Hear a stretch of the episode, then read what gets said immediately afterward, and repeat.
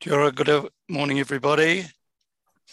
Welcome to the second web conference about the Central Interceptor project. I'll just start with the karakia.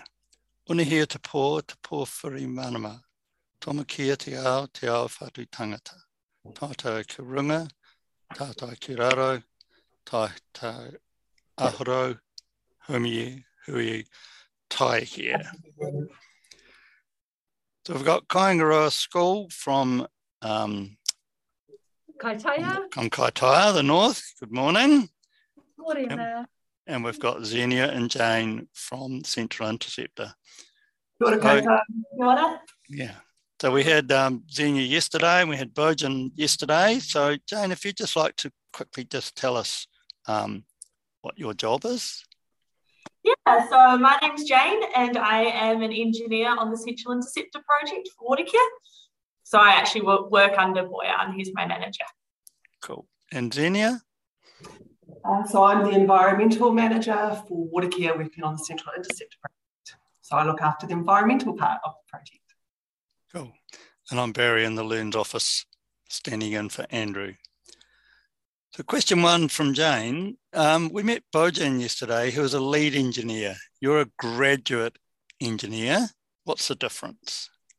Yeah, so um, graduate means um, when you come out of university, you start in a job, and graduate typically means you're in the beginning of your career. So Boyan's my manager, um, so he provides me with a lot of um, support and help in my role and kind of learning. Um, it's always new, new when you come into industry. There's a lot to take in. You don't learn everything at university. Um, so his role is probably more high level than mine. I'm on site every day, um, interacting with our contractor, and then he looks at kind of more the long term main issues that are going on and provides me guidance when I need support for it. So So, how and why did you become an engineer? Was there an event or a person who influenced you? And by the way, we're talking about civil engineering, not electrical engineering or structural engineering, civil engineering. So um, I was in my final year of school, um, and we were looking at what I wanted to apply for at university. I knew I wanted to go to university, and um, I've always had um, been better at the maths and sciences than the English, um, which is typically a common trait with engineers. Um, we typically like numbers a little bit more. And so I was looking down that path. I've always been pretty curious about how things work. Growing up, I was always out with my dad outside building things. I'm helping in the garden, trying to mostly taking things apart and figuring out how they work and never putting them back together. Um, and so when I was in year 13, I was having a think about what I wanted to do and kind of saw that I aligned with um, and liked the sound of what an engineer does every day. Thanks. Um, and Xenia, well, and how did you become what you are in your, in your field? And was there an event or a person that influenced you? I think I was influenced a lot by my parents, who, and I was lucky enough to travel extensively through New Zealand, Aotearoa, um, and tramping and bird watching and botany uh, are things that I enjoy to do in my spare time. So, like Jane, science called me. So, when I decided what I wanted to do uh, and wanted to study, it was important to me that I studied something that um, that really interested me and that I could see myself working in through my career. Thanks. Um, Jane, or maybe both of you, what do you think is the cleverest part or the best engineering part of the Central Interceptor project? And just while you are, I'll just let somebody in and just hope they don't, uh, I don't know who they are and where they're from, but I'm just going to admit them into the room. Um, so I, the coolest part about the project would have to be the tunnel. So we're building a 14.7 kilometre um, tunnel through throughout Auckland. Um, it is four four and a half metre internal diameter, so that's the size of an average giraffe. Um, can fit four white rhinos um, next to each other, which is pretty cool. Um, and then to build that, we have a really cool machine called a tunnel boring machine um, that builds the tunnel as it goes. And then we have little electric trains that come up and down um, to help people get in and out while they're building. So it's a pretty awesome piece of engineering. Cool, thank you. Do you have something that's your favourite, Xenia? I do actually, and it's the credit to the engineers is that um, we're always thinking about the way that we can do more for less.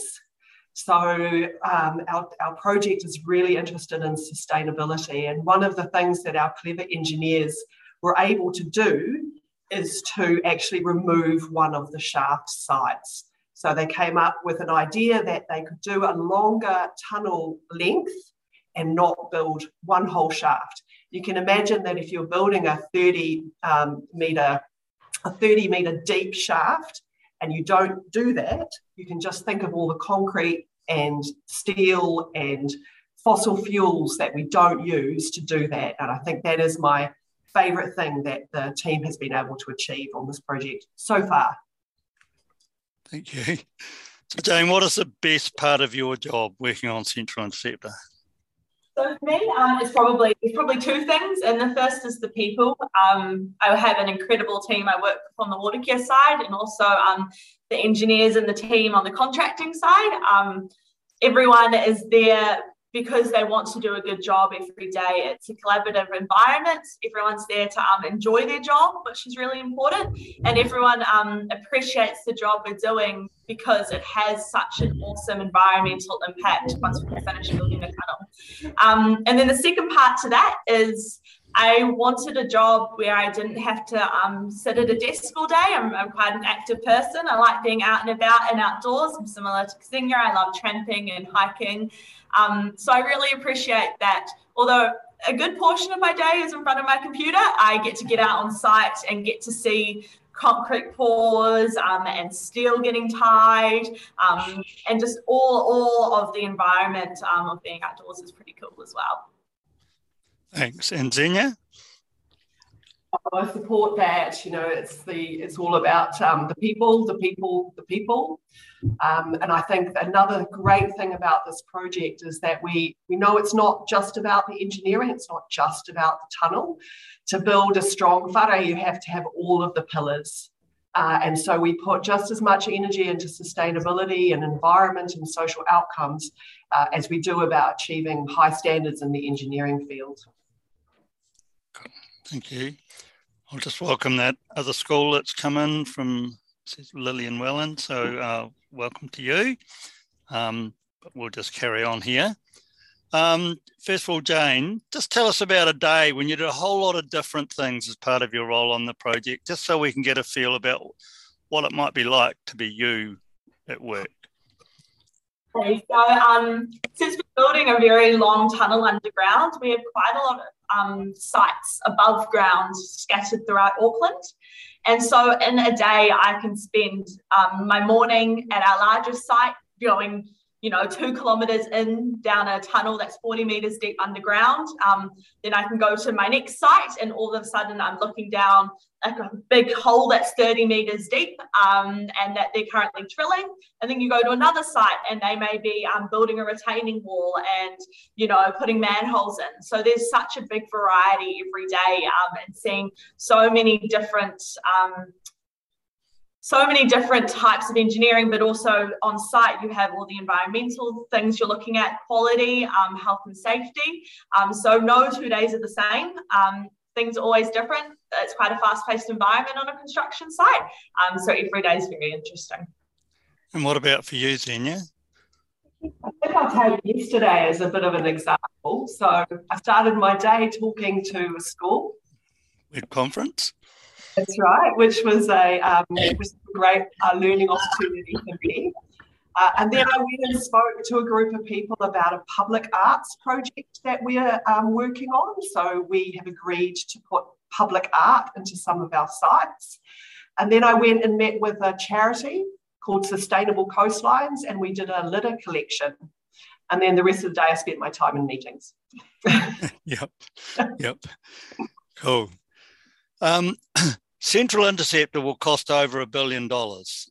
So, um, why do you think this is good value, Jane? Yes, so as we all know, billion dollars is a lot of money, um, and it is a very large project. So, Um, but at the same time, you're building it to have over the next 100 years the value of the project. So it will be stopping waste, it will be help reducing wastewater overflows into the environment. Um, it's providing resilience in the network, which means that we're ensuring the network is nice and strong and healthy to carry our wastewater. And it's also meaning um, you know, New Zealand and Auckland in particular is growing. There's a lot of people that are coming um, and moving to live here. So it's ensuring that we have enough room in our pipes to take our wastewater away. So although a billion dollars over, over a six, seven year project is a lot of money, there's a hundred years worth of benefit out of it. Um, and for me, the environmental benefits are the coolest and um, most significant part of that, which is awesome. Any, do you have anything to add to that? I just acknowledge what Jamie says is that we, we um, perhaps we think in the short term too much, and projects like this, when we're thinking about intergenerational benefits and 100 years of benefits for Tāmaki, um, that's the kind of thinking that we want to encourage in our up and coming engineers and people who are working on projects going forward. Cool. So, Dane, when will your work on this project finish and what do you think you might do next? Yeah, so the project's running um, until 2026 um, and I'm quite happy on the project. I plan on staying around a long time um, because of the people and the work. Um, but eventually it will end. Um, and what a lot of people you may see doing at the moment are heading overseas. Overseas has a great learning environment. You can learn from a whole um, range of expertise. And so I plan on hopefully heading overseas for a number of years, then bringing the knowledge that I learnt back into New Zealand um, um, a few years after that, just so that it's a great knowledge sharing opportunity. It's a great way to see the world um, and then come back to New Zealand, which I think is the best place um, to live. So. What about you, Xenia? I'm looking forward to uh, taking what I've learned on this. This is the biggest project that I've ever worked on, that many of us have ever worked on. Uh, and there'll be other big projects like this through Aotearoa, and I'm, I'm looking forward to contributing to those um, where I can. Cool. And one last thing, we kind of touched on it yesterday. Um, then your central interceptor will help urban streams and other waterways to be better. Can you tell us a bit more about that and why that why that's a good thing or good side benefit and what's so important about that? Mm. So um, when cities, when large cities originally got established, we had um, combined stormwater and wastewater systems. So there were fewer of us then, right? So the environment could accept the, the wastewater and not be too badly affected. But as you add people, then you can't, you can no longer rely on the environment to do your treatment for you. So in Tāmaki, we have a certain sections of our city that have combined wastewater. So that's the water from your toilets and your kitchens and your showers and everything in your house, uh, inside your house. And that is combined with rainwater. So when it rains, the water flows into the same pipes. Now, pipes only have a certain ability, right? So you have a cup and you fill it to the top. It can't take anything else um, other than that. It has to overflow. And so to make sure that the overflows are discharged or put, put, put somewhere safely, we have these overflows into waterways and into our harbours. And what Central Interceptor does is it takes more of that water and wastewater that's put together and takes it from 15 kilometres um, down to the wastewater treatment plant where it is treated uh, to a standard that can be safely put back into the harbour. So our, our all our waterways will be better and nicer to be around as well. That's right. So you'll have less of these discharges or less of these these combined flows into our waterways, and so the water will be cleaner.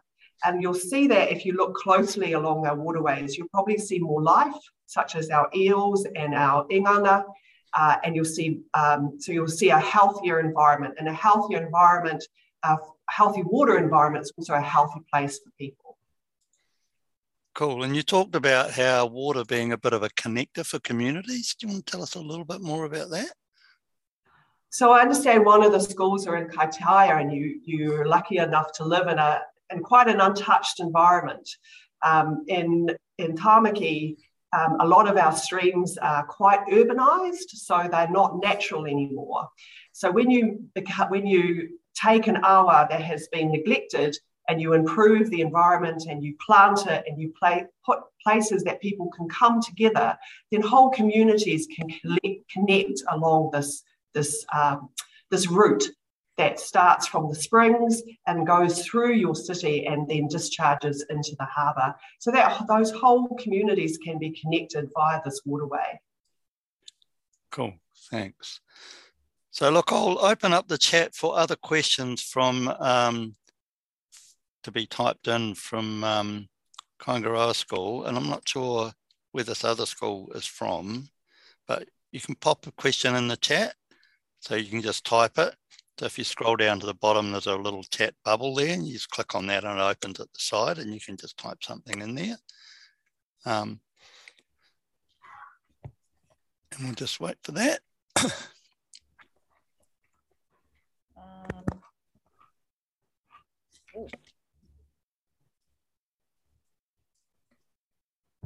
Does anybody have any questions?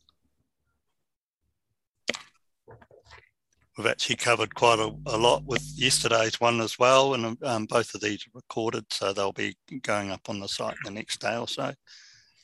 Oh, that is okay. That's Woodhill School from yesterday. Thanks. Right. So, Kyman's asked, are you on track to complete the central interceptor on time? We are. Um, so we are tunneling, which means we're building the tunnel um, at the rates we're expecting. So that's about 15 to 20 metres a day, so about 100 metres per week.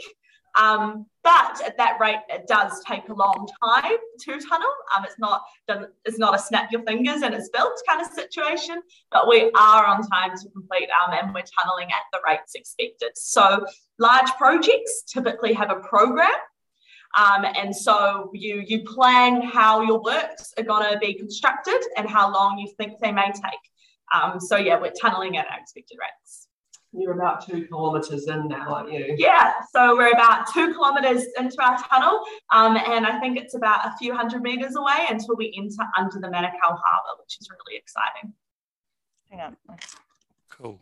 And there's a question here. What is the gradient of the tunnel? Is it quite steep? So I presume this is interesting about whether you need fall or do you pump stuff? So the tunnel is gravity fed, which means it is on a gradient. Um, so it just means the wastewater can run down the tunnel to the pump station. And I believe off the top of my head, it's about a 1% grade um, over the 14.7 kilometres. So you don't really, you wouldn't notice it over a, um, a couple hundred metres, but over the length of the tunnel, you would.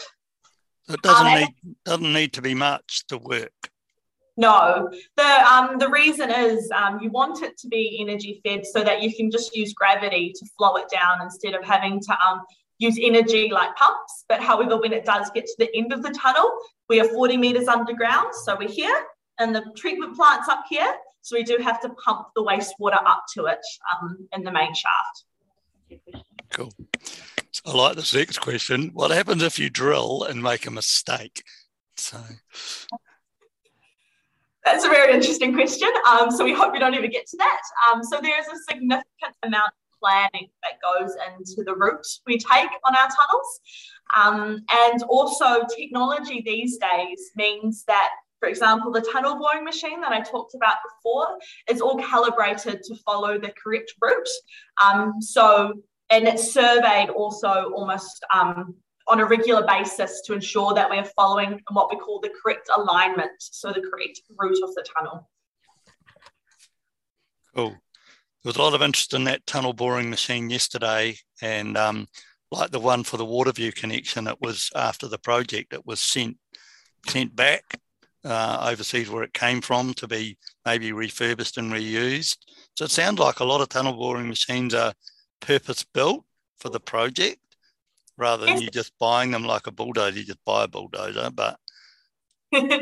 so, and when um, a company or contractor buys a tunnel boring machine, they are typically built based on um, the geology, so what's in the ground, what the tunnel boring machine is going to encounter, and also on how big you need the tunnel. So, for example, Waterview was significantly larger um, tunnel boring machine than what CI is because we don't need um, how big is Waterview? Something like 14 meters or something. Whereas we're only we're only tunneling at five and a half meter external diameter. So very different, but you wouldn't take that machine and build it for hours because a bigger tunnel means more, um, more spoil out of the tunnel, which you have to place somewhere, means more concrete and steel needs to be used to build the tunnel.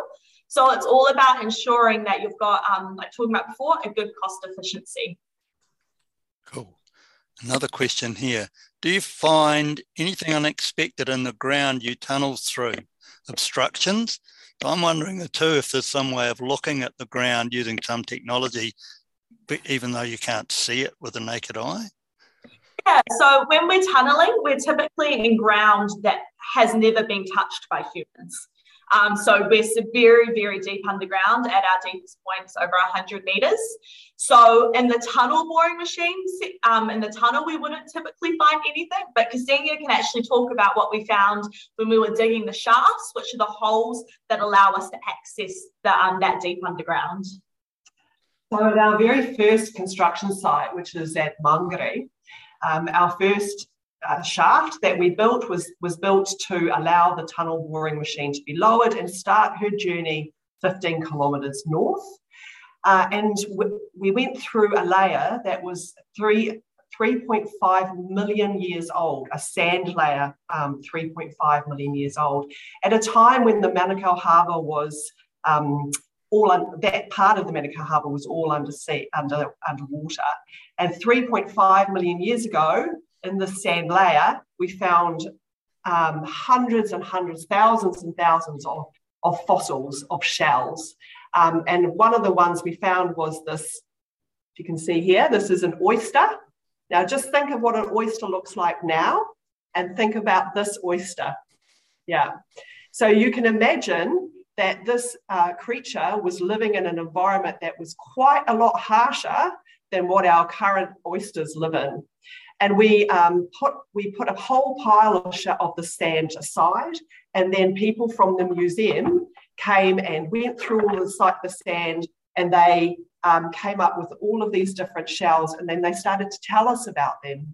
And we found they found new species, they found species that they didn't know were 3.5 million years old, such as flax, shells, uh, flax snails and it told them a whole um, lot about what the formation, what the area looked like 3.5 million years ago.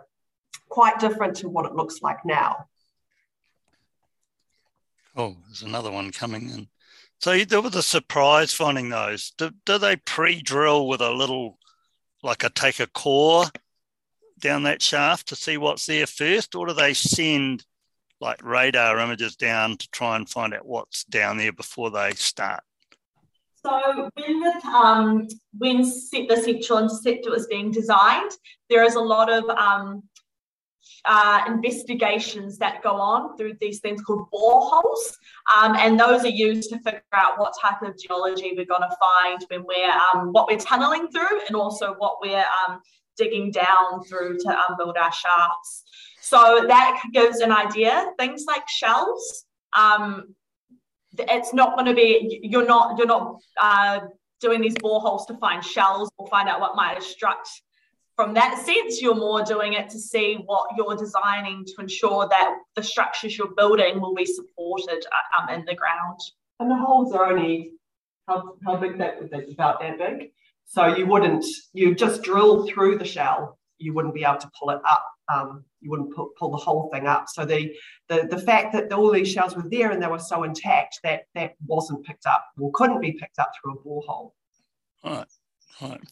So I wonder, someone's asked what's the most interesting thing you found in the spoil. So, so the spoil is from the tunnel and from the shafts. So it will be those shells, right? So the shaft spoiled, yes, we we dig the shafts normally, but with excavators. Um, so that means that you're whole, putting a whole bucket and then you'll be able to find things intact.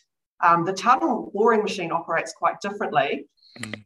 Um, so the tunnel boring machine is imagine a really big face, like a coin almost, that has some gaps in it for the spoil to come through, but it has lots of teeth on it as well that cut through the rock. So when the spoil comes out, it's more coming out um, and not almost a slurry, but almost. So it's not coming out as big chunks and sections. It's getting ground up quite um, quite quite a lot more. Um, quite fine. Yeah, and depending on the geology, it may be more um, have more moisture in it, or it might be more drier. Um, but definitely not coming out in big chunks. Um, but because we are building a lot of our shaft sites in Auckland, um, which is you know, we've been around for a long time in Auckland and New Zealand census. Um, so typically you'll find the most interesting stuff when you're removing the top layer, so topsoil from sites. So for example, we found cow bones um, the like couple of weeks ago at one of our sites, and that would have been from when Auckland was still a farming area, um, and so the city's slowly grown out. Um, so that's where mostly where you'd find the more interesting um, interesting finds if you do. I think somebody's typing from um, Woodhill.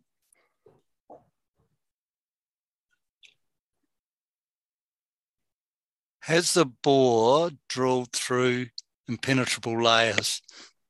So normally impenetrable because if it's gone through, there won't be. But I, I guess some rocks are harder than others. Yeah. So um, typically, one of the harder layers you find on the project is basalt. Um, so that's um, imagine if you're around uh, volcanic areas, um, that's kind of the so the really hard big rocks you'd see if maybe you've been to Rangitoto or who's a few other examples. Um, they're all around New Zealand, right? Um, and so when we're digging our shafts, depending how much you find, um, you may try, you may be able to get through it with an excavator. You may it up, um, like we did at May Roads. We got used explosives to break up the basalt. Um, and there was a bit found by the um, when we started tunneling the TBM, but it's built so that it can handle it. So it's like we said before, we do those boreholes, check the geology, and then the TBM is built so that it can get through those layers. So with the spoil, um, there was a project down in uh, Christchurch where I live where to prevent prevent flooding, they dug up um, a golf course to make a lake, and then they used this what they dug up to create little hills between the fairways, so they didn't have to take it off off site. That was quite creative. So with the spoil from this, has it been a problem or is it useful in other ways?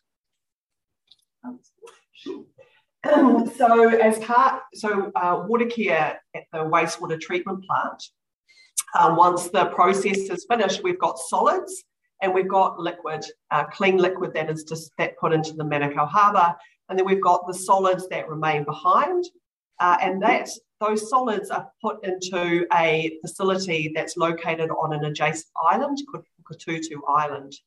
Now, as part of um, constructing the, the the, the placement of these solids, we need a lot of construction material to do the cells and do the lining and do the cover. So it's basically we need soil to construct this facility. So most of our spoil is being um, taken from the shafts and the tunnel and being transported to this island. And it's quite close as well. So it is a sustainability outcome in that we're not using um, so much uh, diesel to transport our soil to other places. We're using it for as much as we can, we use it for a beneficial use. Thank you. there's a last one here about fossils. What's the coolest fossil you've found? And the oyster shell looks cool, by the way. So that's probably the coolest. Is there anything else? Oh, I think the coolest one was uh, was stingray teeth. Now, because you don't really think of um, stingray having teeth. and you don't get to come, come, come across um, them that often. And also the marae that's closest to our Mangere wastewater treatment plant, their ancestor is associated or came across to Aotearoa on a stingray. So it was also really important for them. Um, so that's that's probably the coolest, but we also found uh, whale teeth and shark teeth. And it was interesting to see that sharks haven't really changed uh, in 3.5 million years. Uh, there is a, um, a learning opportunity uh, being developed by Auckland Museum um, to take those fossils out to schools. Um, so hopefully um, everyone in Tamaki and further afield will have an opportunity to see these incredible finds. Cool. Well, it's half an hour. I think we'll wrap this up. Really good. Thank you for the uh, answering our questions. Um, Jane and Xenia, thank you for your questions from Kanewan from Kaingaroa and Lillian's class from Woodhill. So we'll unmute and say a big goodbye before I start.